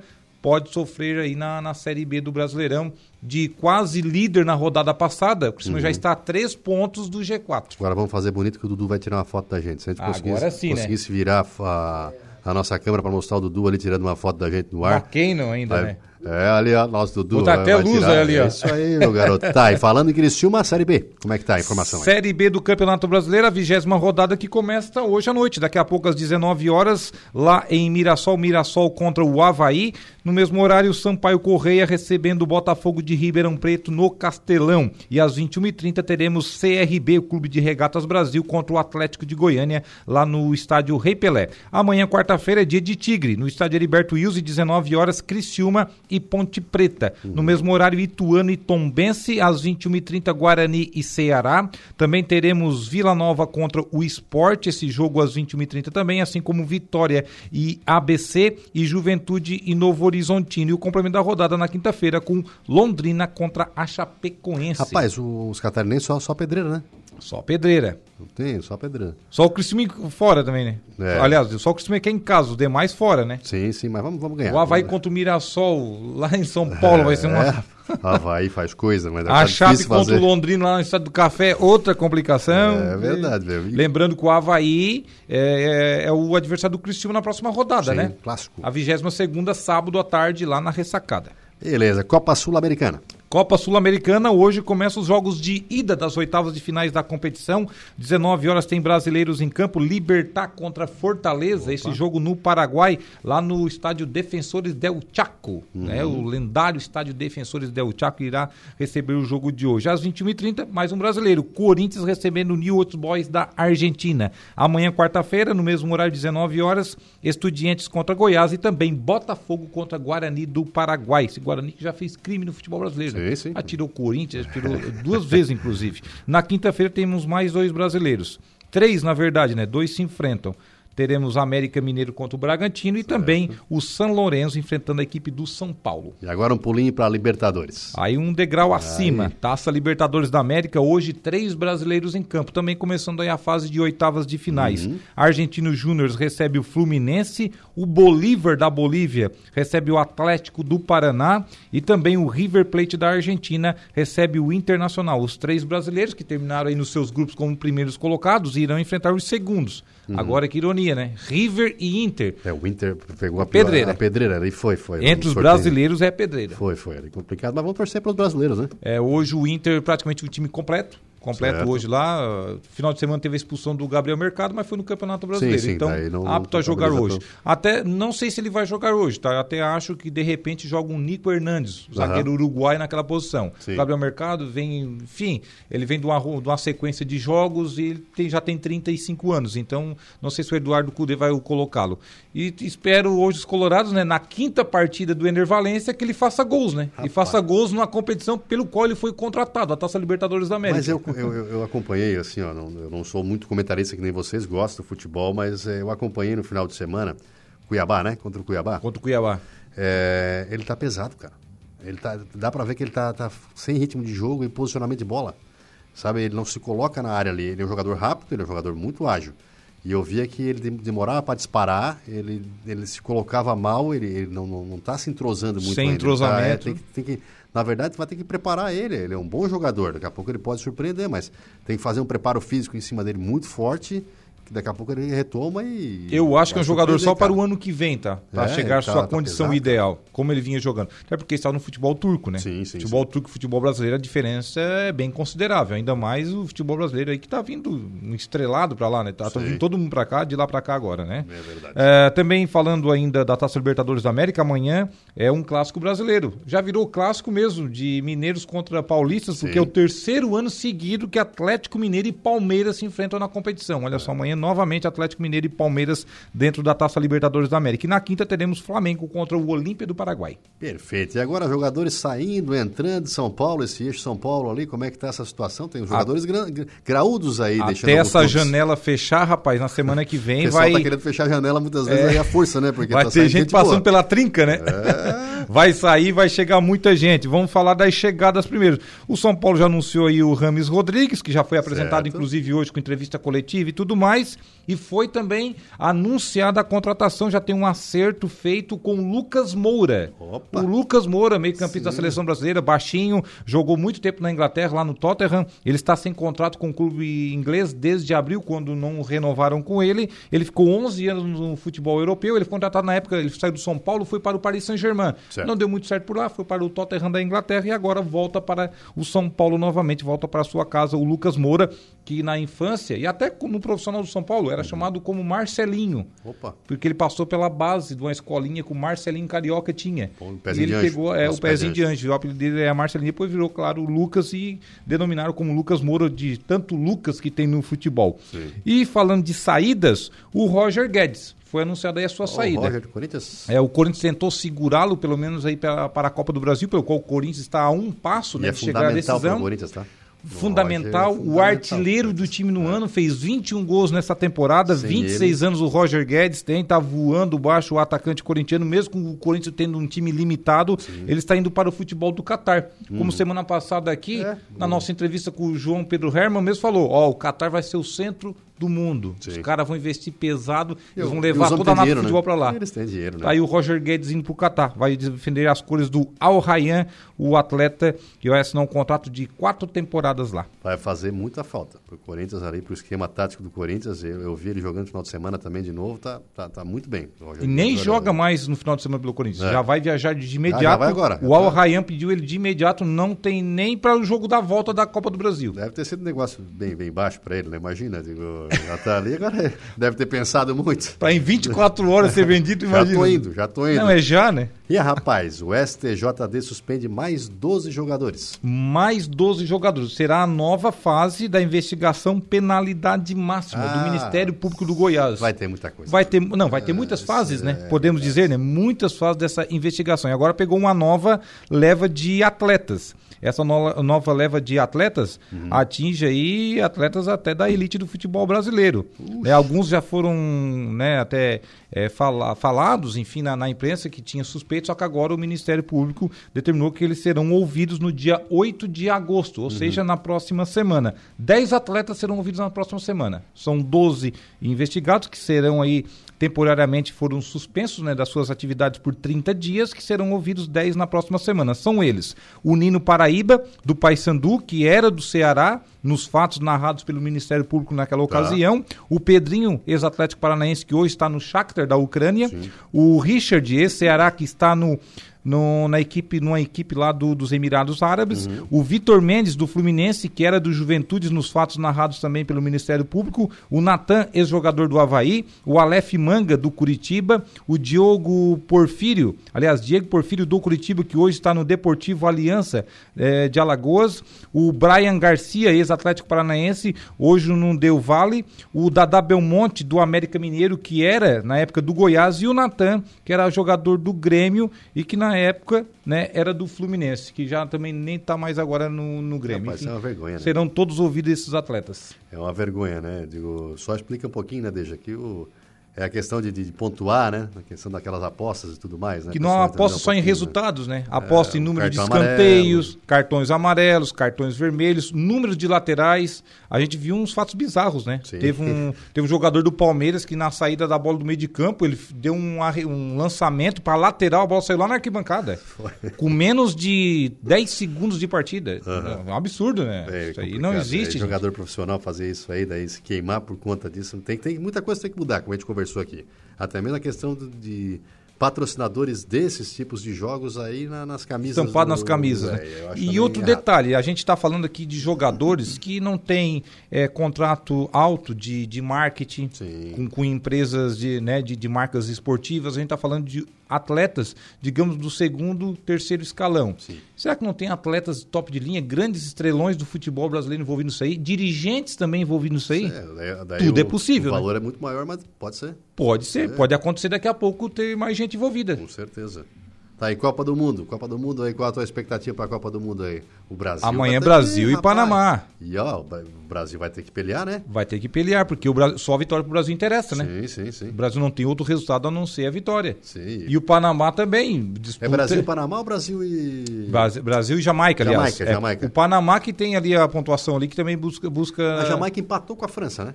A Jamaica empatou com a França, aí que tá, né? O Brasil é, é perdeu para a França. O Brasil perdeu para a França. Então aí faz, é... faz essa diferença. O Sim, Brasil vai... amanhã, sete horas da manhã. E vai ser cascadura, cara, porque as meninas da Jamaica ali, rapaz, elas botam um corre que não, não, não tem. Jogam muito rápido assim, o Brasil vai ter que se superar. Vamos, vamos torcer, vamos acordar cedo aí, na verdade não vão estar trabalhando já, né? Mas vão acompanhar para que o Brasil consiga passar, né? Porque... Hoje no seu grupo o Brasil é terceiro, inclusive. A Jamaica tem quatro pontos, que Sim. ganhou uma, uma partida, ganhou do Panamá. Então, essa vitória da Jamaica sobre o Panamá que fez a diferença. O Brasil certo. também ganhou do Panamá, ganhou, só que perdeu para a França. Uhum. E a Jamaica empatou com as francesas. É então, isso aí que fez a diferença. Aí o Brasil está com três pontos, a Jamaica está com quatro. Ou seja, a Jamaica joga por um empate. Uhum. Para a classificação. Já o Brasil, só a vitória interessa. Amanhã, Jamaica e Brasil, às sete horas da manhã. E Dejair Inácio, conta para mim, voltamos amanhã então nesse mesmo horário com vitória do Internacional, o que que tu acha, meu rapaz? E já falando da classificação das meninas para a segunda fase da Copa do Mundo. Ah, é o mundo perfeito, né? Aí é perfeito, né? E o Vasco não tá na, na, na sinaleira. Tá? Mas eu acho que é mais fácil as meninas ganhar, tá? É, não. É, é, Mas o Inter é, gosta de cavalo gordo, como é, dizia o Pedro aí. Ernesto Denardinho, é, né? É isso aí. O Inter gosta de cavalo gordo, gosta de, de camisa pesada para ir lá, não, olha aí, agora vai. Agora vamos conseguir. Aí pega isso. O Cuiabá em casa, perde de novo. É verdade. Veja, meu querido, obrigado pelas informações, até amanhã. Até amanhã, um abraço, Gregório.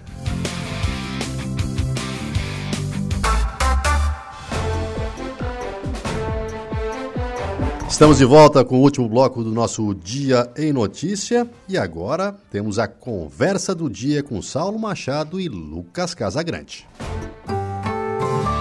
A conversa do dia. Saulo Machado, muito boa noite. Boa noite, tudo bem? Tudo certo. Lucas Casagrande, seja bem-vindo, Senta, boa noite. Que o Leão é manso, rapaz, tá Rap... te mexendo pra lá e pra foi, cá. Foi, foi, foi, saiu correndo, voltou. Tudo Não, certo cara. Aí, cara? Podemos começar? Deixa, deixa eu explicar, boa noite. Podemos começar? Digo, podemos esperar um pouquinho. Não, é, é... A minha esposa tá tomando banho, a minha filha tá vendo televisão. E se ela ver que eu tô... Ela vai vir pra cá, vai vir pra falar. E aí eu fui ali passar a chave na porta pra, pra gente conseguir Mas fazer. Mas deixa ela falar, deixa ela falar, falar melhor cara. Que tu, rapaz. Vai deixar, não, provavelmente. Provavelmente. Vai deixar a menina trancada sozinha ali.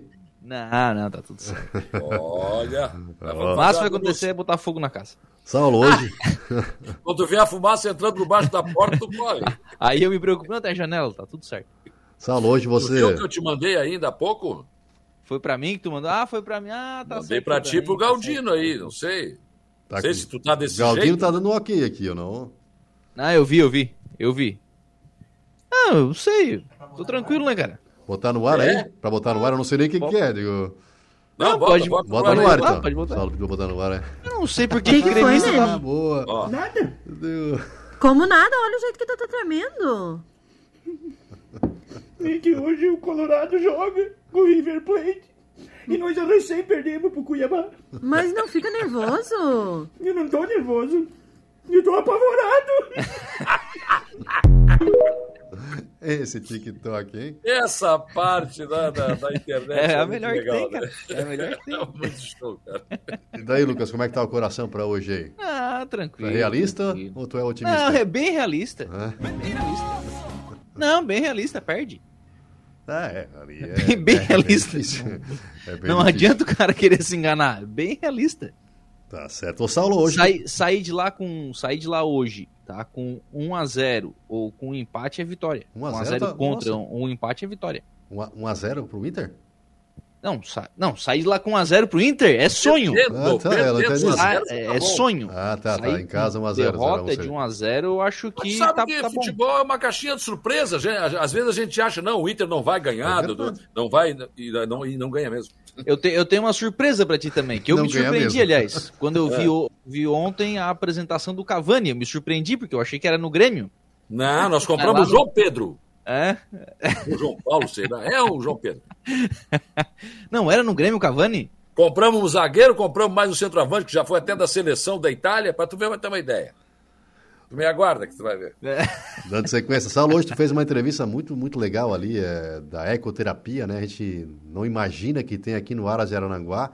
Eu já participei disso com meu filho, que é especial também, e, e a evolução é gigantesca, cara. É importante a gente mostrar esse tipo de assunto mesmo hoje, é, porque o pessoal desconhece, né? Não, não sabe como ter acesso. Agora foi regulamentada pela, pela uma lei aí do... do deputado Júlio Garcia, né? Conta um pouquinho para nós da, da entrevista de hoje aí. Então, eu chamei o Enio, até porque fazia tempo que eu não vi o Enio Rosa. A gente, eu falei para ele, a gente mora na mesma cidade, né? E a gente não se vê. Eu, poxa, o Enio sempre foi um cara das campanhas eleitorais das antigas aí, né? Se esperava até o discurso do Enio, que ele, nossa, ele tinha um discurso com um começo, meio e fim, muito... Tem ainda, viu? Tem, é. Tem, tinha, é, tinha na época, estou dizendo, né? É, mas, mas realmente era fantástico. E aí, como regulamentar, eu me lembro que o Júlio Garcia, deputado Júlio Garcia conversou com o Enio Rosa a respeito disso, né? Até foi uma necessidade que ele manifestou de, de poder regulamentar isso, porque começou ali com a necessidade da P A I, enfim, e aí foi aprimorando, começou com o Cris, o, o, o Cris que, que é hoje diretor do Hospital Regional, que é fisioterapeuta, né? E é filho do Enio Rosa. E aí, claro, eles aprimoraram isso e agora com essa regulamentação ficou espetacular. Claro, não é só você colocar qualquer cavalo e... Não, não, não, não. Ele tem que ter o passo certo, ele tem que ter o movimento certo. E você veja o interessante, né, Gregório? O, o, o que ele disse que, por exemplo, o atleta profissional, ele, ele vai aí para a academia, faz todos os exercícios, uhum, né? Mas não é tão completo quanto andar a cavalo. Olha, se um atleta profissional andar a cavalo e andar muito, ele vai sentir. Porque mexe com músculos que nem mesmo ali na musculação ele consegue mexer. E, claro, é, é um resultado espetacular. Você vê que é, muitos, muitas crianças, né, especiais que foram para a ecoterapia já lá no início, né, que às vezes não, nem caminhar direito não caminhavam. E passaram a caminhar, passaram a ter uma qualidade de vida melhor. E a gente tem isso aqui em Araranguá, pioneiro. Ele, o Enio Rosa foi um dos primeiros. Eu, eu não lembro, não sei se no estado tinha na época, né?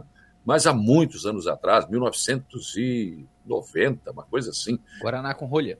Hein? mil e novecentos e Guaraná com rolha. É, mas... e vai te virando para trás, né? É. Então, nós somos pioneiros, sim, nisso.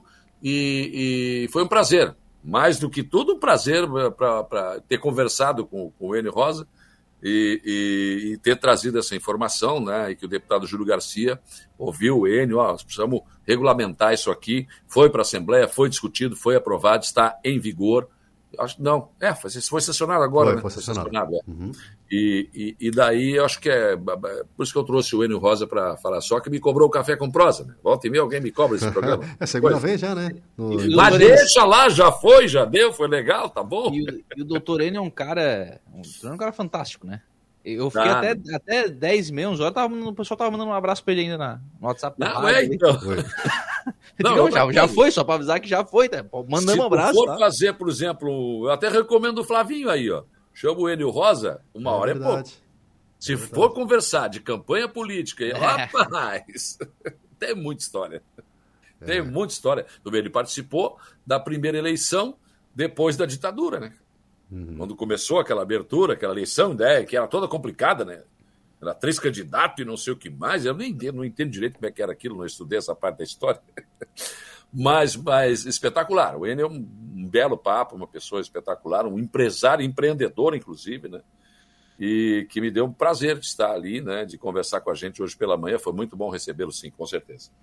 E hoje é sancionada a universidade gratuita. Lá a gente acompanhou aqui no, no programa o discurso do Jorginho Mello, emocionado realmente. Ele falou do passado dele lá, a dificuldade que se tinha com sete irmãos, a, a mãe. Ele inclusive falou, citou do, que trabalhou no, no, no, no, na Panuncelli. Panuncelli, ele, a, a chefe da, da, dele era minha avó. Ele lembra até hoje. Olha. Era minha avó, era a chefe dele, quando ele vendia as coisas lá. Então manda ela puxar a orelha dele e é, liberar o dinheiro para os prefeitos só aqui. For, ó. Só se for do céu. Não consegue pós-mortem, só vai puxar a orelha. É, vamos lá. Hoje tá, a tecnologia tá... Puxa pelo tapete, a sei lá. A tecnologia espírita, né? Vocês não viram o Rodox ainda? Oh, ali em casa estão as... minha criançada. Mas assim, um momento importante realmente. Até a, a reitora, a Luciana Sereta, falou ali também, que é presidente da C A F. Eu acho que fez um gol de placa, né? O Jorginho Mello fez um gol de placa aí junto também com, com os... Os, os nossos deputados que auxiliaram também na mudança aí desse projeto. Cumpriu a promessa, né? Acho que, claro que é, aquilo que a gente falava outro dia aí, que talvez não aquela da campanha, né? Mas a, a possível, né? O Jorginho Mello cumpriu a promessa, acho que o resumo é essa. É um grande avanço, é um grande avanço. E, aliás, ele falou algo que realmente era uma realidade, né? Aí o filho do pobre não podia escolher que faculdade ele fazia. Ele, olha, eu quero ser médico, mas medicina não dá. Primeiro que é difícil, né? É muito caro, então eu vou fazer uma outra. Aí o cara ficava infeliz lá com, é, sendo advogado ou sendo outra coisa que ele não queria ser porque ele não tinha dinheiro. Então isso sempre machucou muito. O Jorginho tem essa, essa coisa, né? Ele viveu isso na carne também. Eu acho que isso vai propiciar, sim. Se não é aquilo tudo que a gente, né, sempre espera, a gente sempre espera mais, né? Mas eu acho que é um belo caminho, sim, um belo caminho educacional. Por falar em, em, em Luciane Sereta, a magnífica reitora da Unesc, amanhã eu converso com ela no programa, né? Uh, porque ontem foi lançado em Criciúma o Rádio Unesc. Uhum. Espetacular, já tinha televisão, né? Porque, gente, eu recebi alguns anos atrás alguns egressos aí do, do jornalismo, por favor, né? Por favor, é, de jornalista só tinha o diploma, né? É complicado. E, e, e a, a faculdade não preparava, assim, o cara para uma cadeira de rádio, tem que ter, gente. O cara é jornalista, ele pode trabalhar em rádio, ele pode trabalhar em jornal, ele pode trabalhar em televisão. Mas os aluninhos estavam saindo meio que cruz, assim. E a Unesc se preocupou em colocar uma televisão. Bom, tu vai aprender a fazer isso. Já vai chegar no teu local de trabalho, tu não vai ficar perguntando, ah, como é que eu faço? Não pode perguntar. Você tem um diploma de jornalista, você tem que saber isso. Rádio, tem que ter uma cadeira. E agora, agora a Unesc já tem algum tempo atrás, claro que não era sem fazer nada, havia alguma coisa, né? Mas acho que esse avanço é muito importante. Muito importante. E, dá um, e abre um leque, a televisão e o Rádio Unesc, eh, não só para esse curso de jornalismo, né? Propaganda, marketing, uhum. tudo isso. O pessoal vai poder eh, experimentar isso já na prática. E acho de suma importância. Eu converso amanhã com a reitora Luciana Sereta a respeito desse assunto. Achei espetacular. A Unesc sempre, se, sempre na frente, né? Sempre um passo à frente. E isso é que a mantém viva, com certeza, né? E agora vamos mostrar aqui, ó, o, a contrata, contratar o novo preparador físico do Flamengo aqui, ó. Vamos dar uma olhadinha. Aí, ó. O que, que foi, Nene? Novo preparador nada. físico. Não, assim, como nada? Contrataram ele. Contrataram ele. Fez a entrevista hoje, hoje à tarde, foi contratado. Valeu. Eu, eu vou rir com delay, tá? Porque... Mas, mas aquele ali não é o Pedro que tá apanhando, né? Esse povo não perde tempo, né? É. Meme sensacional. É, tem outra lá que é mais antiga, né, que o treinador entra no vestiário, tá todo mundo sentado, e ele sai dando um tapa na cara de cada um, né, que é o novo treinador foi, do foi, Flamengo. Foi, eu, eu, eu vi ali, eu vi. Isso e já foi do Internacional, quando saiu esse primeiro meme, saiu com o treinador do Internacional, depois agora inventaram do Flamengo. E, Lucas, hoje tu abordou aí ó, na entrevista com os é, vereadores de Maracajá, aquele pedido de urgência, né, para aprovação do empréstimo, e eles... bem cautelosos com relação ao para frente, né? Fala um pouquinho mais é, sobre essa questão. A, do... a Câmara ontem acabou não aprovando a tramitação em regime de urgência do, do pedido de autorização legislativa, né, para realizar um financiamento de oito milhões de reais. É, o argumento dos vereadores de que é um projeto importante, são oito milhões, é um valor significativo, e de que na, já na entrada do projeto, a assessoria jurídica da Câmara já encontrou duas, dois documentos que são necessários e que não vieram no, no projeto, que são a declaração do ordenador da despesa, que é, uma, é, um, é um documento necessário, né? uma, uma declaração que o prefeito tem que, tem que fazer, né? para ter essa autorização legislativa, e também o relatório de impacto financeiro, né? sobre, esse, sobre esse financiamento. São dois documentos que, acabam, que não estão, né? no, no projeto e que, logo no início da tramitação, o projeto de entrada na... na penúltima sessão, a sessão de ontem, que foi a última, é, teve esse pedido de urgência é, rejeitado. Foi seis a dois, então, politicamente bastante normal, né? Os dois vereadores que têm mais estado próximos ao prefeito Brambila votaram pela aprovação do regime de urgência, que são a Edilane e o vereador Rodriguinho. Os outros seis vereadores votaram contrários a, a esse pedido de, de regime de urgência, mas ao compromisso dos dois presidentes das comissões, que são o vereador Cristiano e o vereador Alex, de tramitação célere, de que o projeto receberá atenção e de que ele não vai ficar parado. Tanto que ontem, ainda na sessão, o vereador Cristiano, o projeto não está na comissão dele, que é a Comissão de Finanças, o projeto está na Comissão de Constituição e Justiça ainda, ele já pediu para que os outros integrantes já fizessem as suas ponderações, as suas análises, para que quando chegar na, na, na Comissão de Constituição e Justiça, o projeto já possa dar, dar andamento. A própria questão do impacto financeiro, por exemplo, né? Quando chegar, que o pessoal já tenha acesso e já inicie essa, essa tramitação. Para não precisar esperar o trinta, mais trinta, mais trinta dias, enfim, né? Pra, que são os prazos totais que as comissões têm.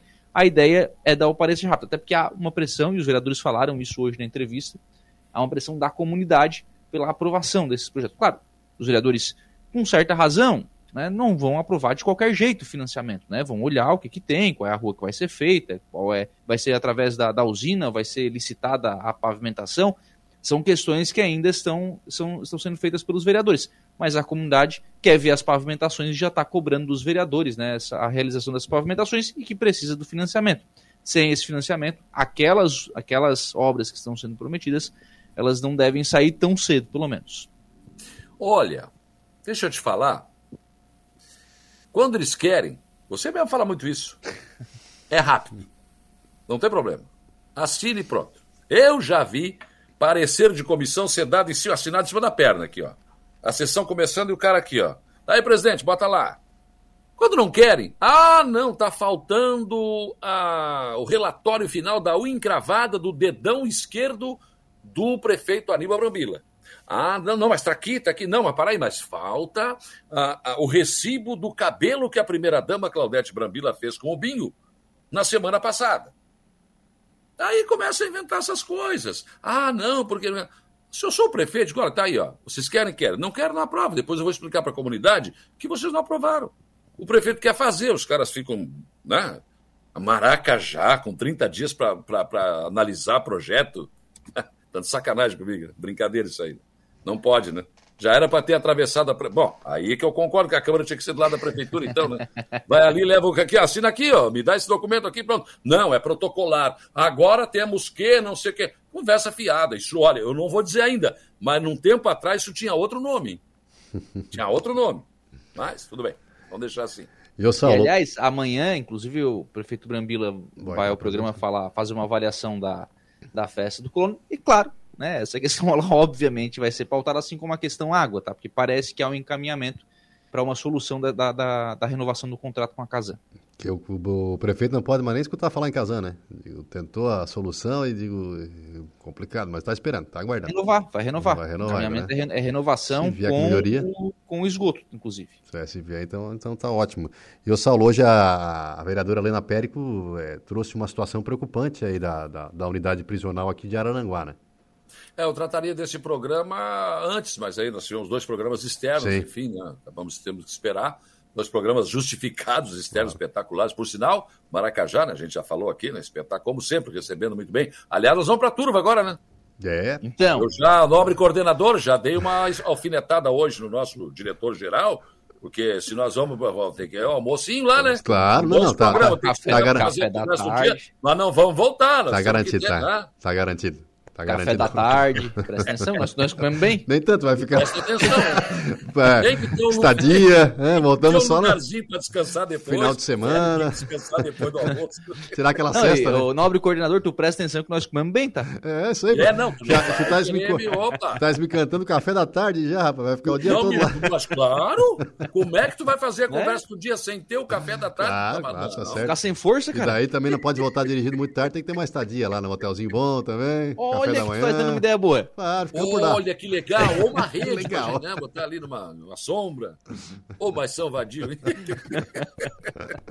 Mas sobre esse, esse, esse é um assunto muito sério, viu? Agora voltando aí. O quê? O é, café? O presídio, é, é porque havia A C Tês contratados que trabalhavam no presídio regional. Médico, é, assistente social. Assistente social tem que ver o negócio da, da visita, enfim. É, tem mais psicólogo. São quatro, importantíssimos. E, de repente, eh, se chegou à conclusão que estavam em contrato em vigor até julho do ano que, ano que vem. Não, não, demite todo mundo. Só que demitiram e não deram uma solução. O Presídio Regional de Araranguá, hoje, eu, eu, eu afirmei isso agora, hoje, hoje pela manhã, e, e foi endossado por um dos integrantes do Conselho Municipal Penitenciário, que é o Márcio Honório, com quem eu converso amanhã. Né? É uma panela de pressão. Ali nós temos facções, bala na cara do Rio Grande do Sul, nós temos, P C, nós temos Coisa pesada ali dentro. E você não pode brincar com isso.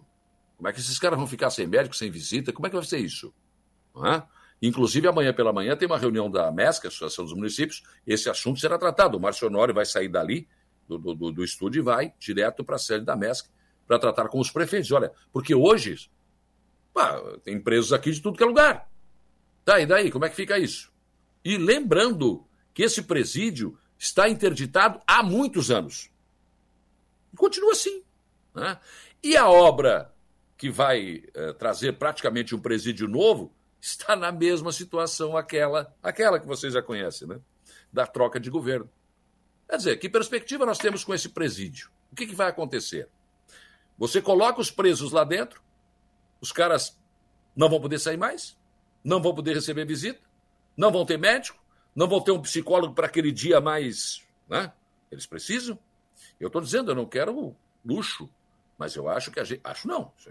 Santa Catarina é modelo nisso, né? De fazer o preso trabalhar, de ressocialização. Mas o nosso presídio regional, por favor, né? Tá difícil. É um assunto sério.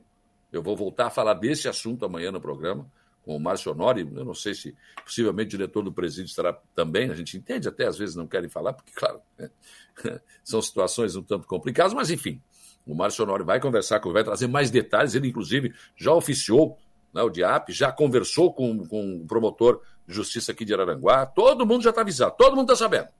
Só que até agora, ninguém pegou aquele palitinho, não tem aquele palitinho que tem que mexer? Né? Não, ninguém mexeu. Então o aviso está dado. Vamos ver o que vai acontecer. Tá certo. Agora vamos para o nosso aviso importante aí, Saulo. Antes ah, de mas agora... Flavinho, vamos embora, agora não, deixa. Não tá fácil, né? Não tá fácil, como diz o outro. Mas sempre tem uma agora solução. Agora tu perguntou a pergunta boa agora. Agora sim. Agora tu fez uma pergunta boa. É você. Não, mas agora tu... tu é, agora tu não perguntasse nada que serve. Agora, mas agora tu desse... Não, não, não é, não é agora tu fez um perguntaço. Não, não, não. Agora tu tem que contar a história agora. Antes de fazer o... Tem que contar a história da pergunta. Não, eu estava uma vez entrevistando o Nilton Peixeira, falecido, né? Nilton Peixeira. Ele era presidente do M D B. Na época, o M D B, o primo ganhou a eleição, né? E ele tinha, ele tinha uma empreiteira e ele tinha umas coisas para receber do governo anterior. Né? E aí ele veio me dar uma entrevista com o presidente do M D B. Ele era vice-presidente, o Boeira era o presidente, o Boeira saiu do partido e ele assumiu como presidente. Até ele falou que era presidente uterino. E aí... e ele me disse, olha, tu, assim que der, tu me faz uma pergunta durante a entrevista sobre o governo do primo, que eu quero dar uma elogiada porque eu tenho uns negocinhos para ah, pode deixar comigo. E eu fui fazendo entrevista e não perguntava. E ele fazia assim, não tinha imagem naquela época. Né? A pergunta e eu nada. E tava... No final, eu digo, olha, muito obrigado. Ele enlouqueceu. Aí eu digo, não, não, para encerrar, eu fiz de sacanagem mesmo. Como é que senhora... Agora tu fez a melhor. Agora tu perguntou, pô. Ele ficou esperando até o final, né, para poder fazer isso. Também até hoje não sei se recebeu, né? Acho que sim. Mas, como tu fez a colocação, a melhor colocação dessa conversa até agora, eu quero recomendar para vocês o Plano de Assistência Familiar Santa Terezinha, porque esse é bom, do começo ao fim, para tudo.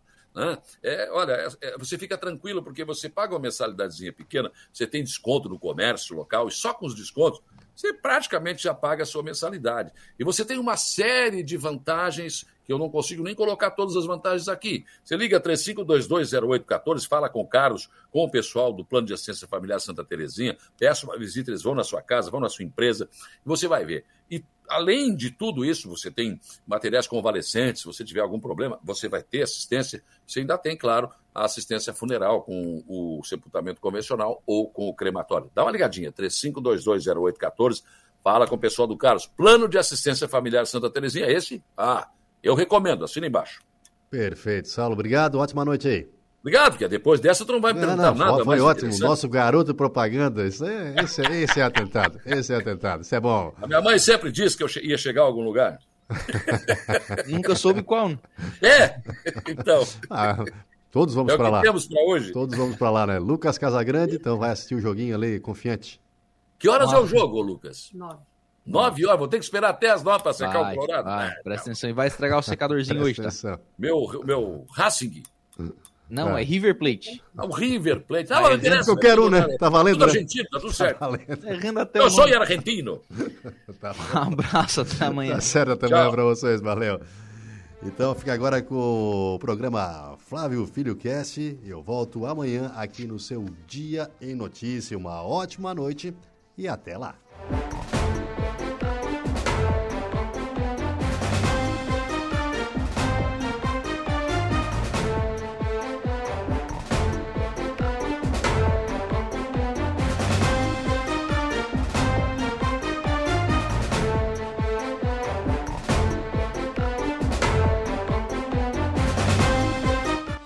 O Dia em Notícia, de segunda a sexta, às quatro da tarde.